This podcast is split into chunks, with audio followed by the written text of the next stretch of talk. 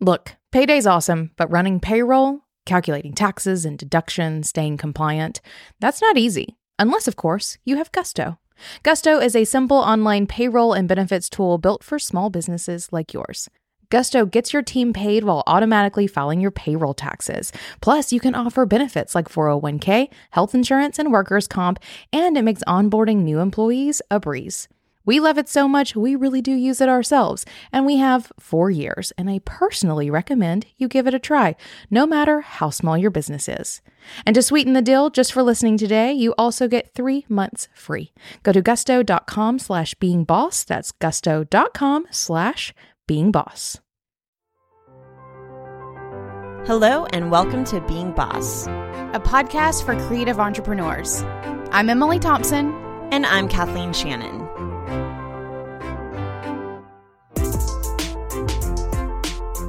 Today, we are talking about how social media shapes success, defining what success looks like for you, and really getting specific about that.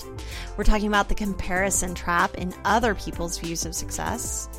We're going to be talking about dealing with the fear of success and being able and open to changing your mind of your own definition of success. We're going to be talking about connecting to your why, redefining selfish, and deciding what you're not willing to sacrifice for success. As always, you can find all the tools, books, and links we reference on the show notes at www.beingboss.club.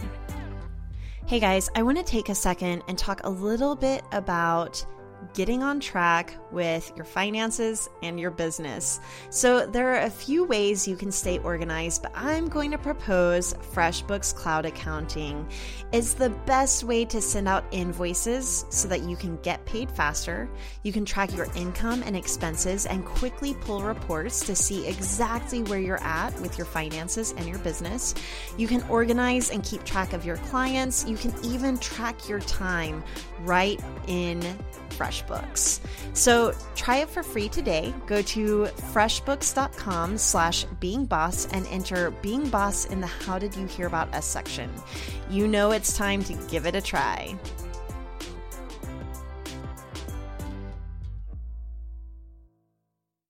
Thanks, you guys, so much for hanging with us. We are so excited to be continuing the conversation that we started with Jenny Shih on success without sacrifice. And so today in this podcast chat, um, we want to talk all about what success actually means to us, how we define that for ourselves, and what we're not willing to sacrifice. We want to get a little bit more specific here. And is there anything else that you want to add to that, Emily, that we'll be discussing today? I don't think so. I think that about sums it up. I'm excited to talk about talk about defining success and really helping everyone figure out that it's it's about diving into what you want. I think that um, all too often we are encouraged to define success based on anyone else's terms, usually everyone else's terms that are in our life or in the media or whatever it may be. So I'm excited about about reining that in a little bit and helping people define success based on how they feel in this moment around what they want, period.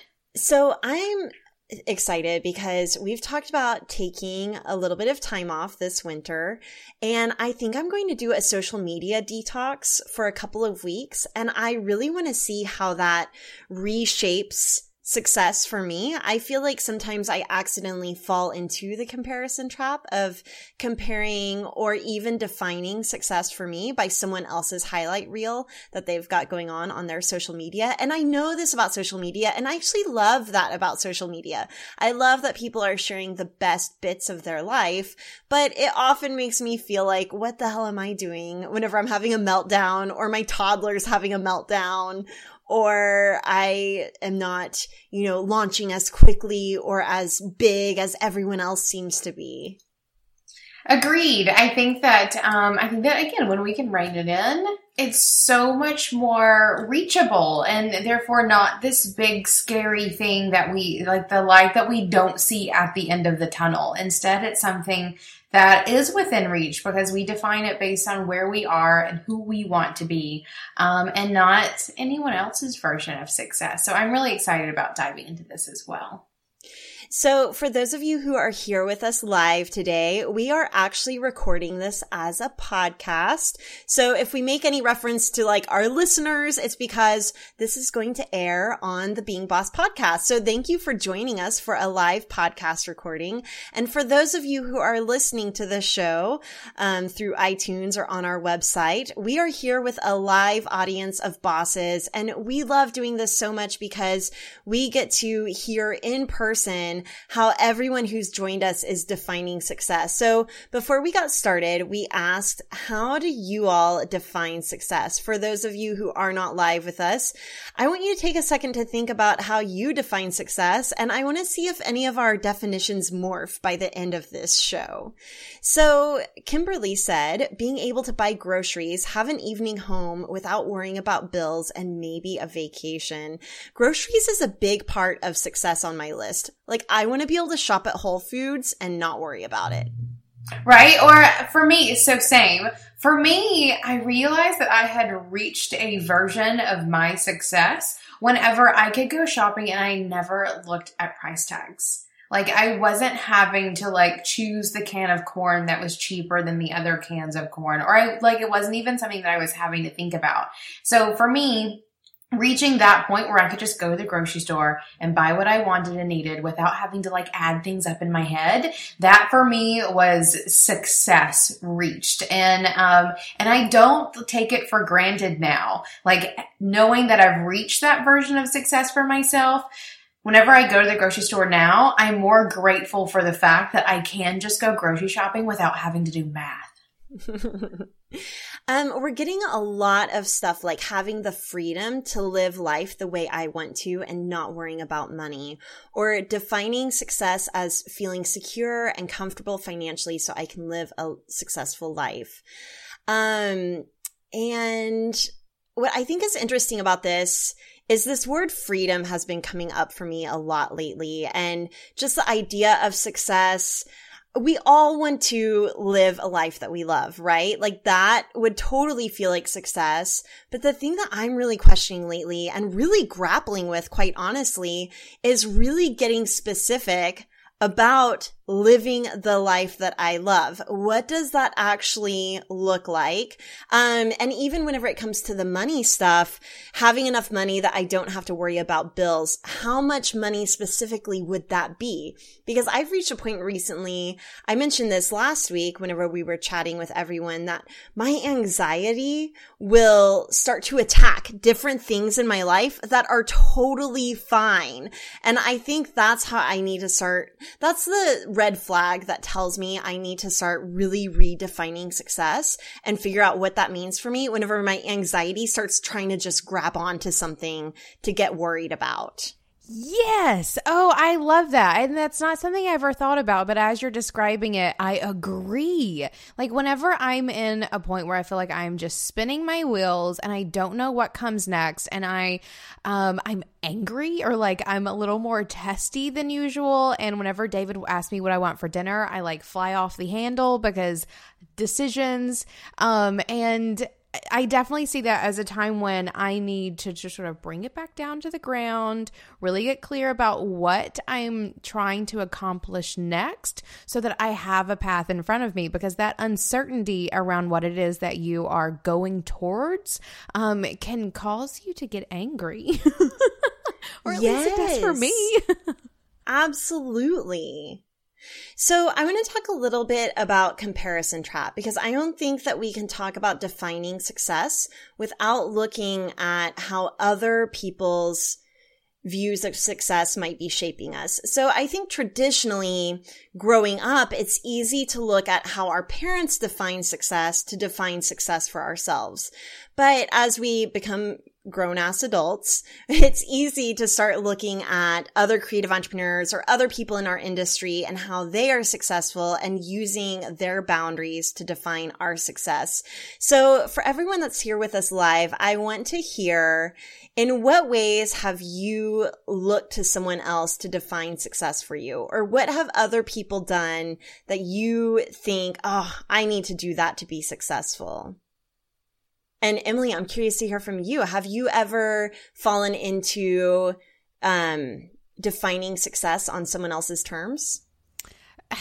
No, except obviously yes. So the thing that I the thing that I want to point out here is our education system for one and like cultural traditions and those sorts of things. We are most of us are taught to think inside the box. Like in terms of education, we grew up with what is it like five subjects that we study, and whatever our interests are in are supposed to be in one of those five little boxes so that we can play around really well with everyone else.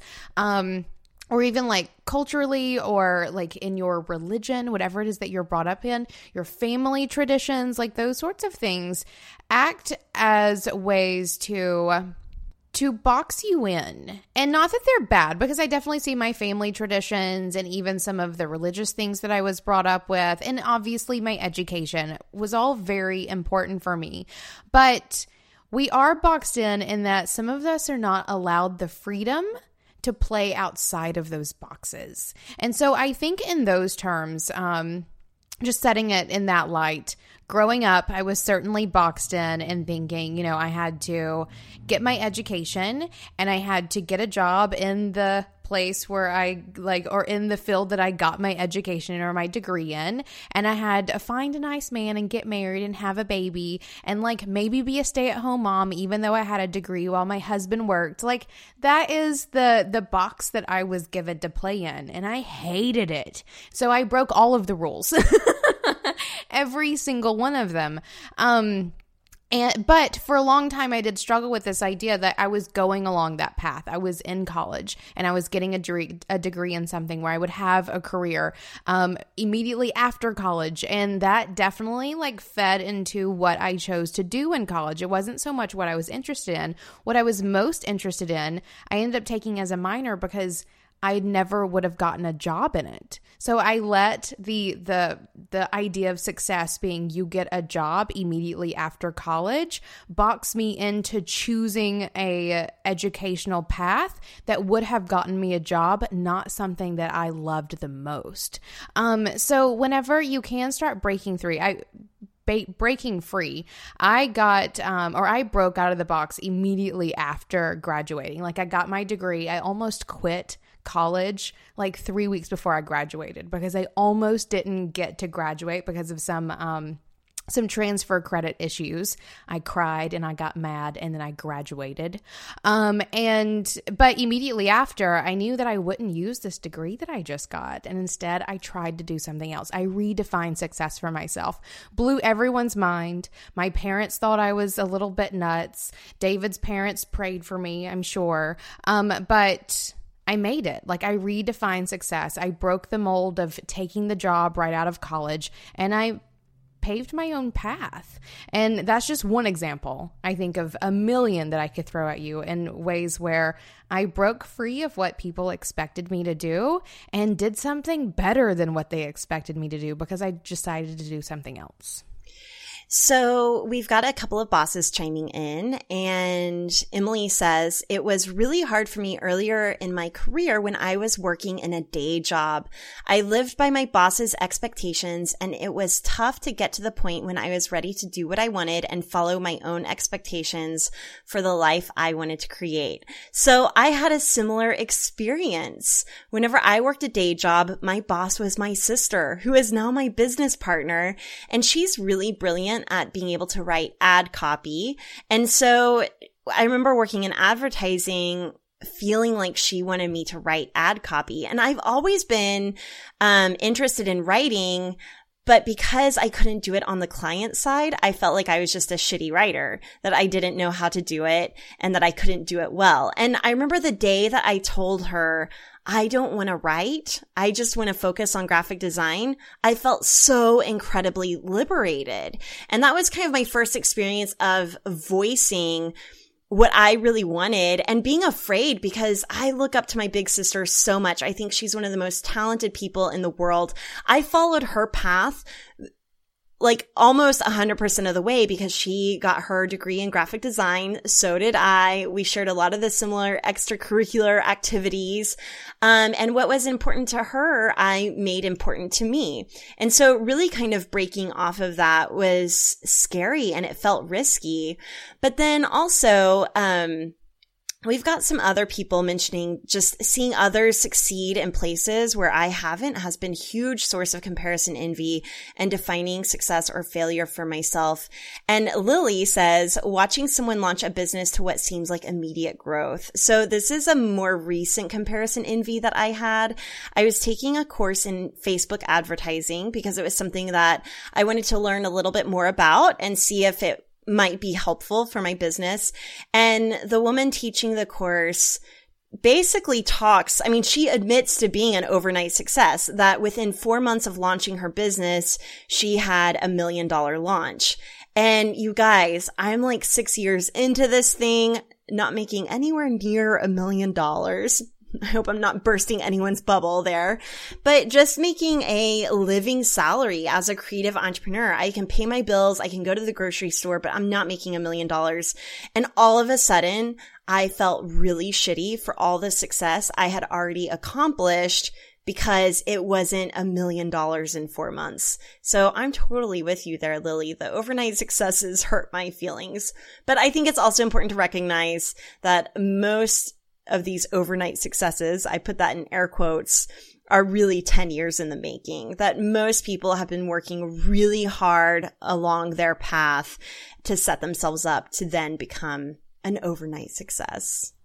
Right. I think a great example of that. Sometimes we hear that from being boss fans that were like, you guys just took off so immediately and things got really great. And it did for being boss. But Kathleen and I have been doing this, like the work that got us here and building that, the, those first two email lists that we launched the first podcast to. We'd been building all of that stuff for years so that whenever we did create the new thing, it did go off, but it wasn't us just waking up one day and going, oh, I think I'd like to start an online business doing a podcast and, you know, having an exclusive community community. Let's make that amazing.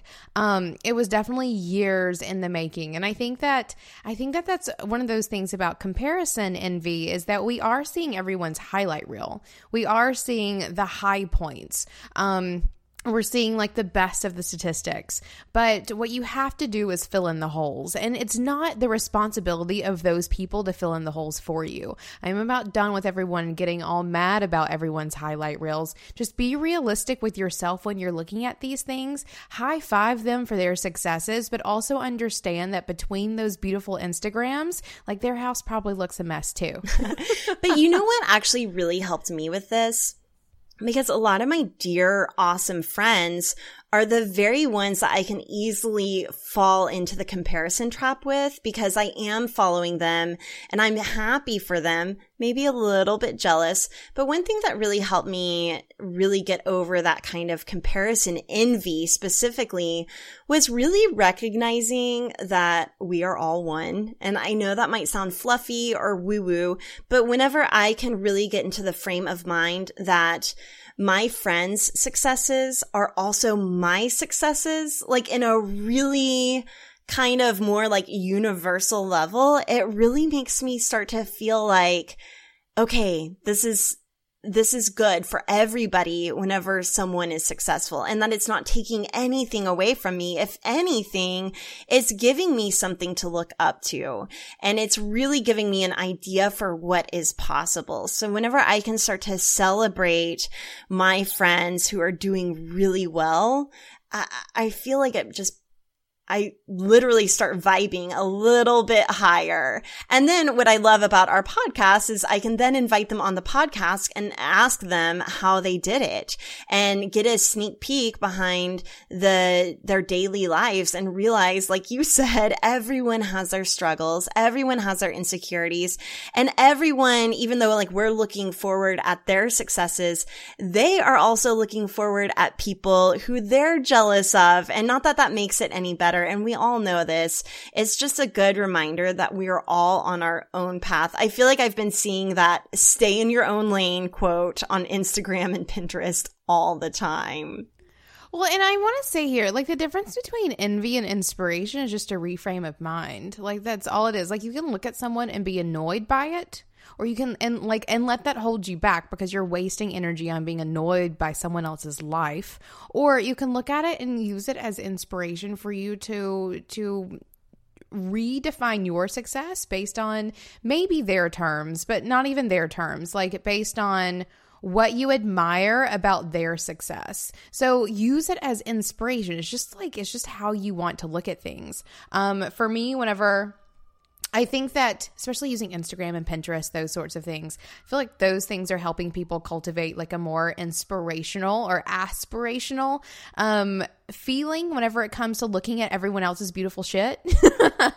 like we like that, or we like those things. We repin them, and I think that whenever whenever you can reframe it from envy to inspiration and use it as a guide for you to you know define your own.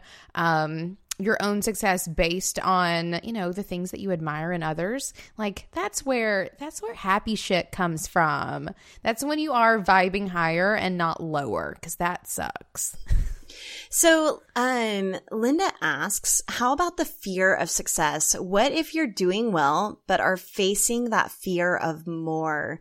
I totally get this. And I Girl, don't think it's me every day. I know. I don't think it's something that people talk about enough. We all talk about the fear of failure, but we never talk about the fear of success. And I think it's because it feels very humble braggy or like, who am I to be afraid of something that so many people would just you know, love to have. Um, so yeah, that's a very real thing. How, Emily, do you deal with that fear of success?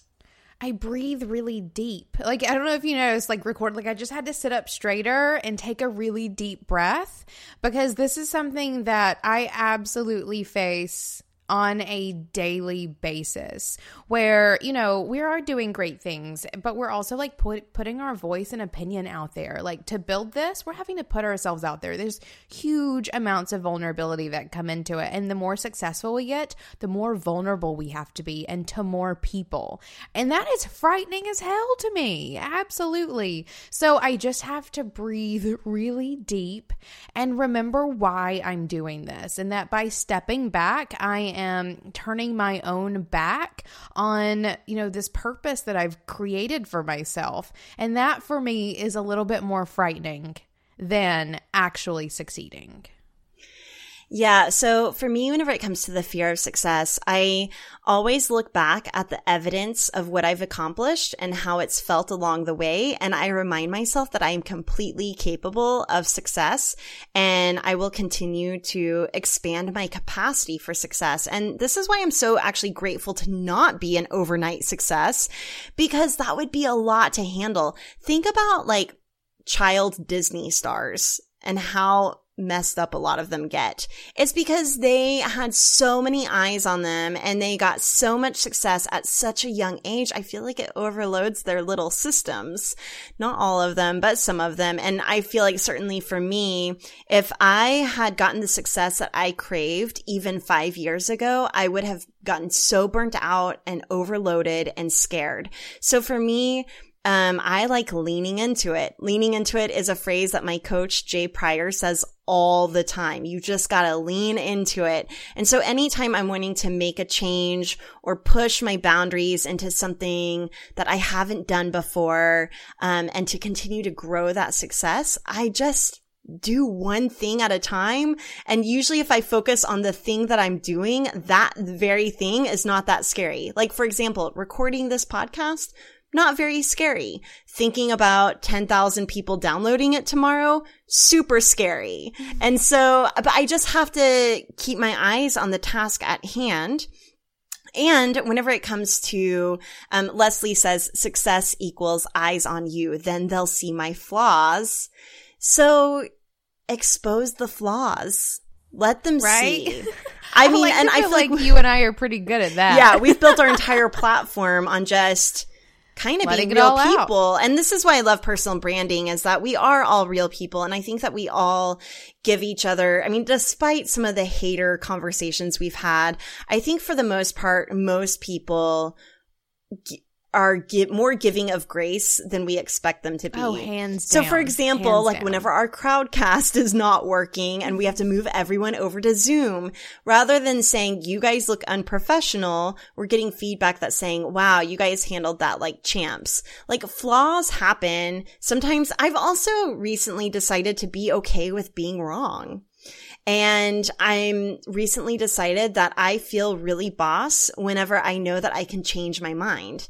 And just knowing that I'm working through this as I go. So I could say something wrong and I can change my mind later or I can be wrong about it and that's okay.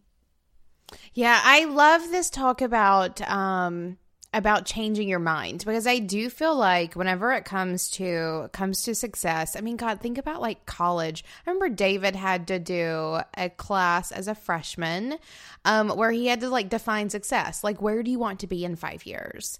And I've talked about it before. I hate it when people ask me that question. Like, I have no clue where I want to be in five years. Like, I cannot commit to success then and what that looks like at all. Um, and I don't want to. I don't think that people should. I think it's really good for giving people a general direction and maybe that early in life for sure. But um but I don't like or what I most like is knowing that I can change what my version of success is, how I define success at any given point. So, you know, a couple of years ago, for me, success kind of looked like building a web design agency. Like I thought about doing that for a couple of minutes and then I changed my mind. A lot of people would have taken that initial success definition as like written in stone, have to do it. They're not checking in with themselves ongoing to see if this this definition for themselves is actually ringing true with how they want to feel and how they want to live their life. And then they reach the thing but they're not happy with it. They didn't check in and see if they needed to change their mind. And I think that knowing that you have the freedom to change your mind whenever you want about what success looks like to you and, you know, shift your path so that you can grow and change and become who you want to be, you will be learning things every day for the rest of your life. And I think your success should be a culmination of all of those things. If you stunt your growth by saying like at age 18, here is what success is, but you're not taking into the into account all the thing you're going to all the things you're going to be learning over the next couple of years, that sucks. And you're missing out, I think, on lots of opportunities. So I love the idea of really focusing on the idea that you can change your mind, and especially around success, and really being that like student of life and keeping your definition of success very fluid. Um, commit to it, like when you're in it, but otherwise be open to changing it and recommitting when you need to. Yeah, so I've even changed my mind recently. Whenever we were in Toronto recording from FreshBooks headquarters, I mentioned that one of my favorite things I've purchased with money was my car. And at the time, that really felt like success. This like external status symbol car that I love driving and I still love driving is what made me feel successful. But now not so much. Now I'm like, why was I so hell bent on getting a new car? And why did I use that as my example at FreshBooks? Because now, just a few weeks later, my definition of success is no longer the car. It's now having time to go on a long walk. Like that's really all I want. And I will feel successful if I can just take a 30 to one hour walk. 30 minute to one hour walk every day. Like that would be so super awesome. Um, and yeah, I think that, okay, but what I want to say about that is my idea of success being in the car was not wrong. Like, I don't want to make myself wrong for that, even three weeks ago or three years ago, whenever I bought the car. Like, that very much was what I needed in the moment. And that's something that I'm really thinking about a lot is our definition of success doesn't necessarily change. It evolves because uh, we're humans that are evolving and our needs, yeah, the things that we need, it changes from day to day based on what we're giving, what we're receiving. Um, okay. So Jessica says, I think I struggle with connecting to my why. So earlier, Emily, you mentioned that really getting in tune with your intentions and your values and your purpose and your why is how you kind of not, it doesn't keep you from being afraid, but it keeps you courageous. It keeps you brave. It keeps you going. So Jessica says, can your why change? Does your why evolve? Right now, my why is providing for my family so I can be in a place where I don't have to price check the corn, move my family out of where we are, and then what? So, Emily, I feel like your definition of success for a long time was simply providing for your family. So, I'd love to hear your thoughts on this. Yes, I just saw this question. I got really excited about it because I totally want to dive into this. Um, absolutely. I mean, we don't wake up one morning like at the age five. Most of us don't knowing what our life's purpose is and simply going for it. Like we learn what it is through experience. And I think like that's permission for you to accept that your why will evolve. In the very beginning of my business, it was providing for my family, um, both monetarily, but I wanted to stay home with my kid. So, you know, going out and getting a job was not something that I wanted to do. So, very early in my business, though, that was my why staying home, but also making money. Um, then it became sort of a creative outlet, both like as an entrepreneur, because I love doing the business stuff um, and growing things. Like that's really fun for me, but also in terms of designing, like I like making things. So, um, so my why evolved from just providing to also being personally fulfilling. And then I started learning that what I actually really lo- like, what I found most personally f- fulfilling was not just designing things, but it was helping creative entrepreneurs run businesses of their own. So I was building businesses for other people and coaching them in how to make them successful. Um, so through that, yeah, like your why will absolutely evolve.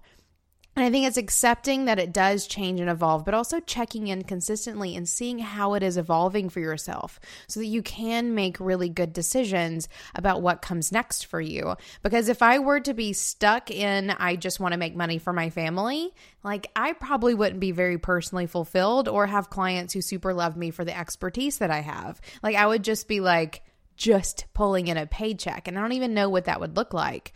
Um so being aware that your why will consistently evolve. Like i can only imagine what my why is going to be in 5 to 10 years. Like i can't even like project my brain that excitingly far in terms of this um, in terms of this topic. So i won't try but it does excite me to think like where I am now and where I was 10 years ago and where I could be in 10 years from now, just around my why, not even what I'm doing to fulfill it. So I want to talk about the why a little bit. And I think that providing for my family might be at the top of your why. And think of your why as a pool or an ocean or like a beautiful cenote, like just something really like a gorgeous body of water. And at the very surface of your why is providing for your family, keeping them afloat.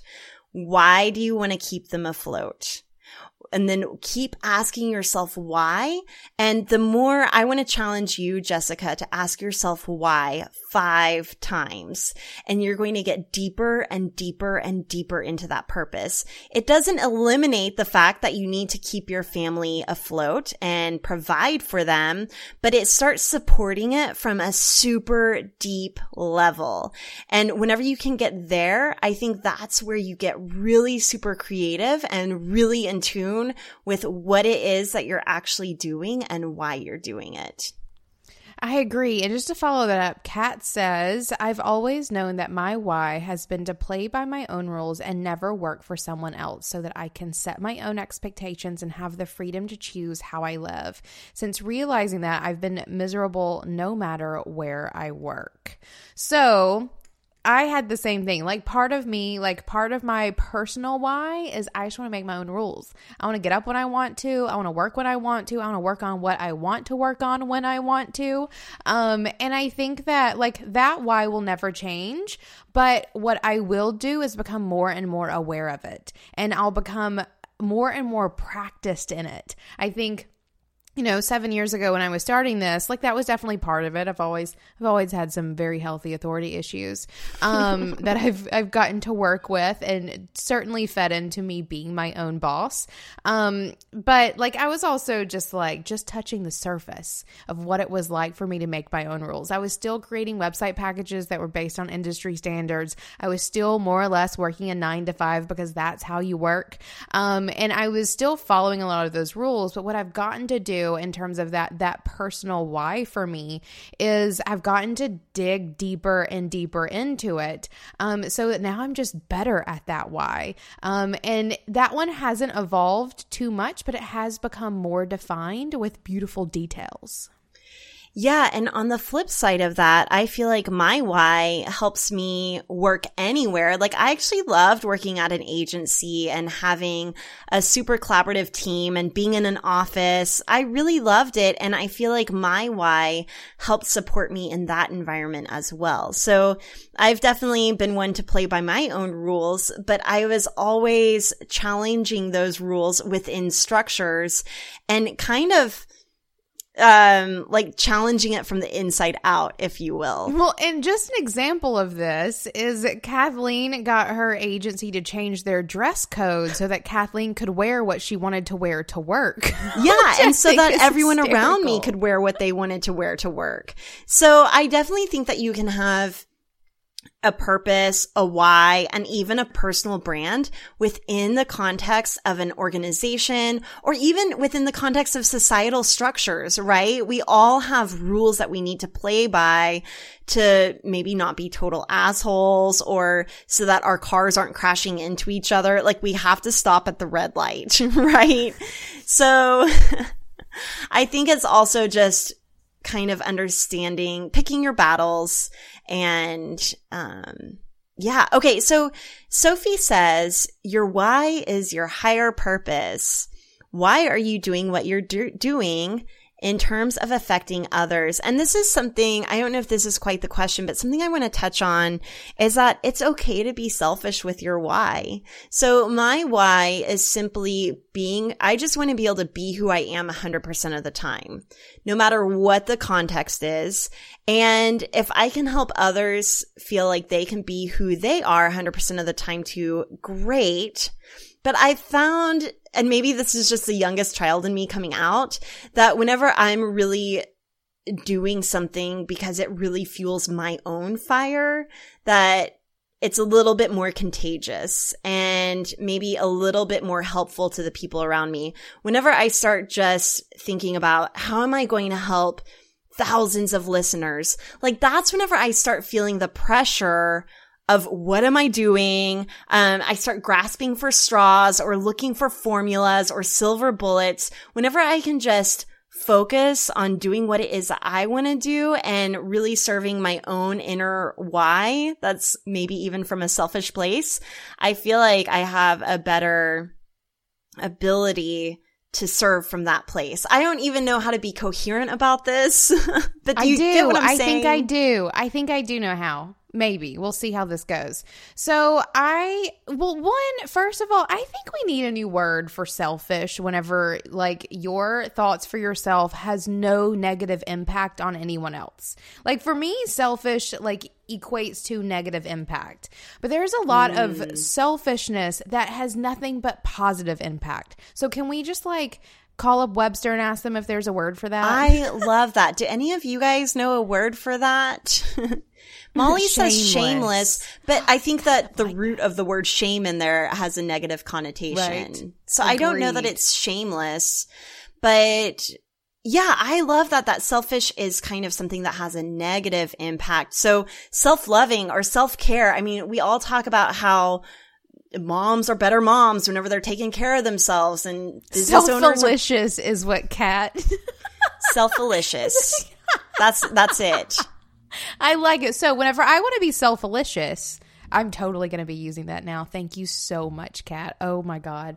Okay, so about this like self-deliciousness versus like what it is that you're putting out into the world and what your purpose is, I certainly think, and this, like, I'm just talking this out loud here, guys. So let's see how this goes. I certainly think that there is a correlation between what's important to you and what it is that you sh- are sharing with the world, and and therefore your purpose. I think that I think that what the things that you most hold true for yourself are the things that you're supposed to be sharing with everyone else and becomes your purpose. So maybe that's just a little more succinct way of saying what you were saying, but that's how I feel about it. Yeah, no, I like that idea. Like, I like the idea that sharing my why is how I serve others, but it's still my why. And for me, it's about like making money, like providing a life for myself, doing work that I love and making my own rules in the process. That has that is my most selfishness that I have. Like that is what I will always be doing for myself. I don't want to work for people who don't respect me or um, or doing work that I don't believe in for companies who have like backwards ass way of thinking. Like that's not what I want to do. I want to make money doing what I love um, and living the life that I love in the process. And you and me together, like our purpose of being boss is helping other people cultivate those exact things for themselves. And obviously it's resonating. So i i sort of challenge everyone to think about what it is that you most hold dear for yourself. Like what beliefs do you have that you most hold dear? And see if it doesn't resonate with what you feel your purpose is. Or maybe it even causes a huge and amazing dramatic shift in what it is that you think you should be doing with your life. And feel free to get self-alicious about it Absolutely. I'm going to call Beyonce and ask her if she'll do a self-alicious song. Okay, so I think that coming circling back around to how we define success and our why, like I guess for me then I could simply say success for me is getting to be who I am 100% of the time, but really waking up every morning and asking what is going to make me really feel like me today and following that path every single day. Obviously, I still have my to-do lists, even if that doesn't make me feel like me, but really having the freedom to, um, cut off all my hair or wear whatever I want to wear. Like those are more superficial aspects of it, but it could be a little bit more like how I spend my time or the kind of content I'm writing. Because I'm writing for us and creating podcasts for us, I can talk about anything I want to talk about and being able to follow the inspiration or follow the thought form that makes me feel like me or uncover more of who I am along the way. That for me is probably most how I define success right now. Same. And for me, with, you know, living what I love and making money doing work that I love to do. Like my definition of success is, you know, financial freedom, um, is, you know, building a business or two or three businesses, depending on what day of the week it is, I feel.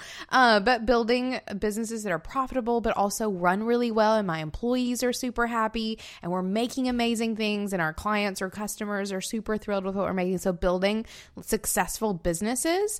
Um, but also having plenty of free time to hang out with my family and to um, just sit on my porch and chill out or to go have dinner or to not like price check corn. Like those things are certainly my definitions of success and it is tied very hugely to what I feel is my like life's purpose or at least in this moment is my why um of cultivating that within myself, but also helping other people find and reach the same thing. Love that. So one of the things that I really enjoyed about talking with Jenny Shih on episode number 95 about success without sacrifice was whenever she simply said, what are you not willing to give up on your path to success? What is that? So I'm curious to hear, like, what are you not willing to give up, Emily? The first thing that came to my mind was an alarm clock in the morning. And I think we even talked about that in the episode a little bit, but literally, that is my biggest not fear because it's not something I see ever needing to happen, but just the idea that I would have to wake up on someone else's schedule. Like that is never ever going to happen. Like maybe kids, sure. Like I do have a daughter and she wait I guess I do get up on her schedule, but I'm usually up first. Um but just it's when I decide to wake up that I get up. So for me, having to get up early in the morning would be a deal breaker for me um, consistently. Like I'll get up and hit a flight early in the morning or something, and that's fine. Um, I think something else that would be a deal breaker for me is not being able to to just make my own schedule during the day too. Like we've been decorating for Halloween and things and um or we'll just like go out and enjoy the fall leaves somewhere like in the middle of the day and the fact that I can leave after a meeting go out, do whatever I want, come back and not have to ask permission from anyone or not have to um, just sort of make sure ducks are in a row. Like I can just leave and really no one's going to miss me. Um, and if they do, I'll be back soon and there are no repercussions. Like that for me is something that I would not give up for anyone. I love the freedom that I have just within my like daily life and work. Um, so Emily, who is here with us live on this recording, she mentions deal breakers change over time too. There's things I used to say I never do that don't bother me anymore as I've grown as a professional. And I think this Agreed. is so incredibly true. A hundred You can change your mind about these things too. You can change your mind about anything, guys. Anything you want.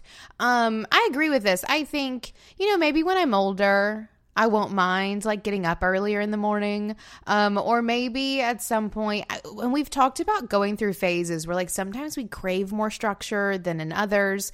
Uh, we've talked about, you know, currently we're both working from home, but we've talked about what it would be like to have like studio space again, which we've both have previously after the first bout of working from home.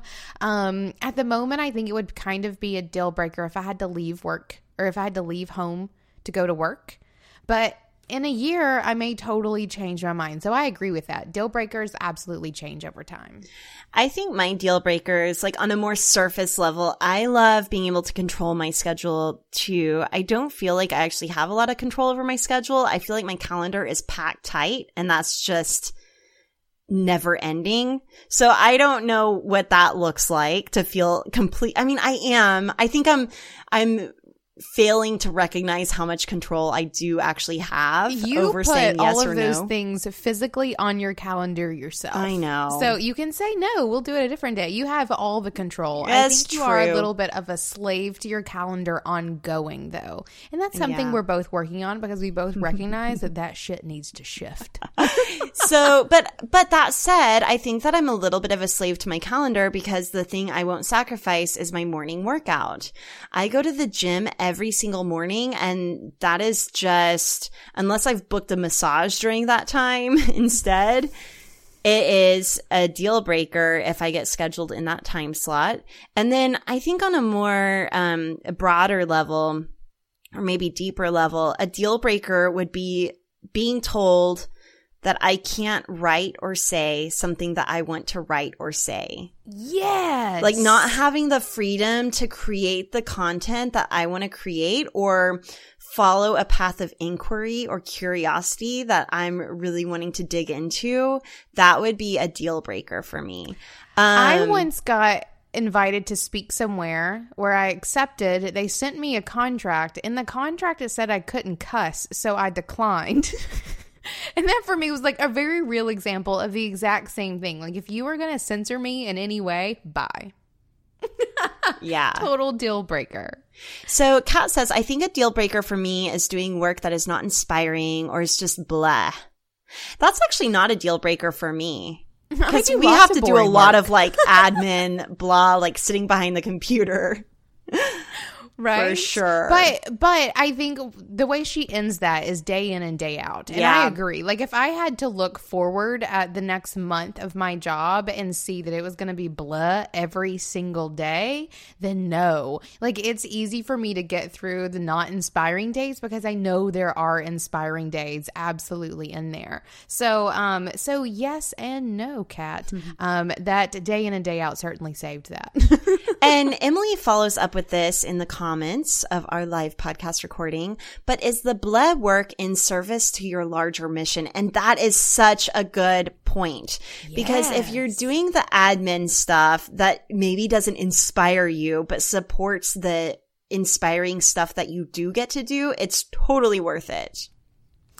And and then Kat followed up here with I love doing my own books and marketing though, just not mindless work for others. Then what I would challenge you to do and anyone who finds themselves in a themselves in a place where where like you're not living your current definition of success, like where you could feel successful right here and right now is to change your mind or to change like one, you could either look at the the meh work that you're doing as service to your larger mission and therefore just come to terms with it or change what that mindless work looks like for you. If client work is not working for you or this kind of client work is not working for you, then what can you change to make it work for you?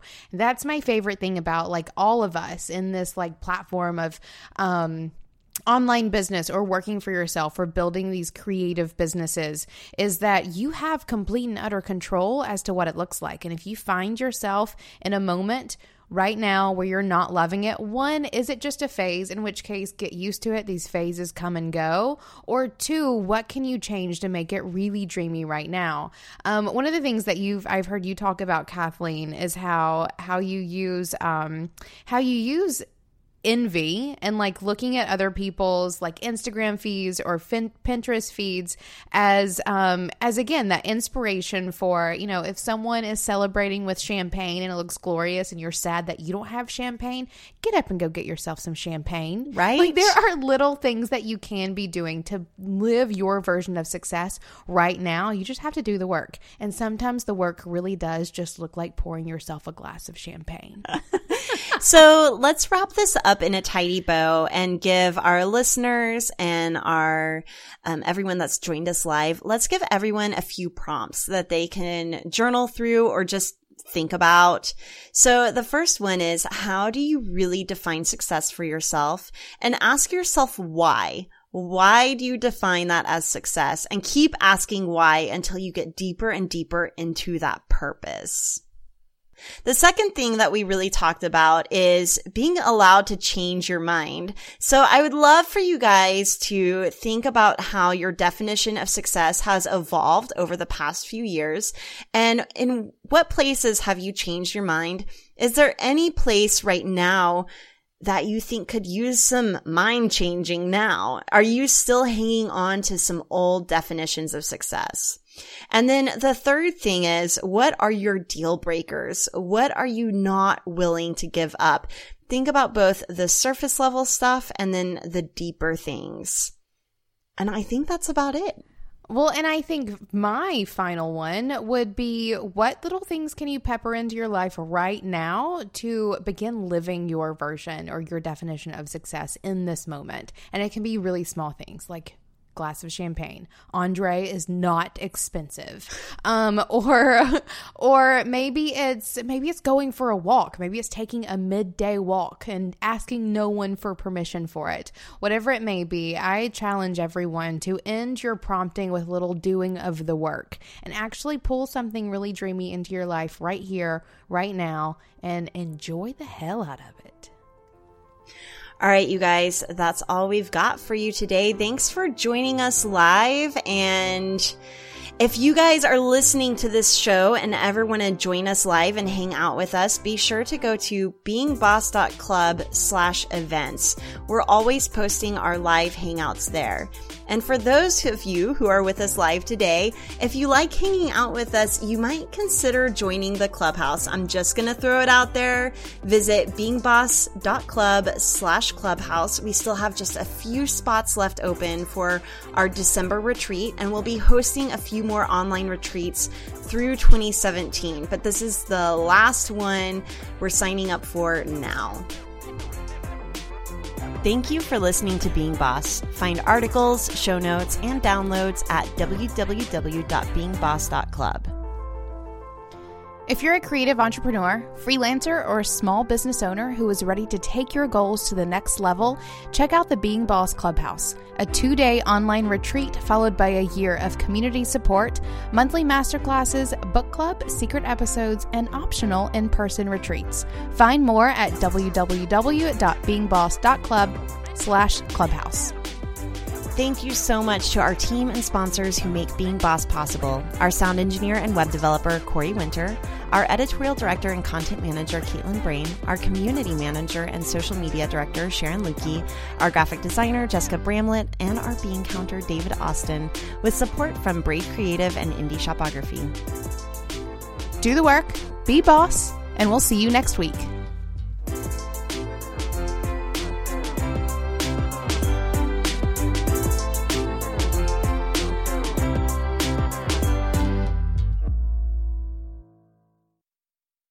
I don't know, but I do think that there's still this like deeper need for permission giving or some sort of guilt that's making its way in there, probably based on society's definition of what success looks like and kind of climbing up that traditional ladder of success versus Yeah. building our own ladder. Agreed. Man. Put Like that in the podcast. right? Edit that in there somewhere. There you go, Corey. There's your outtake right there. Kathleen dropping bombs.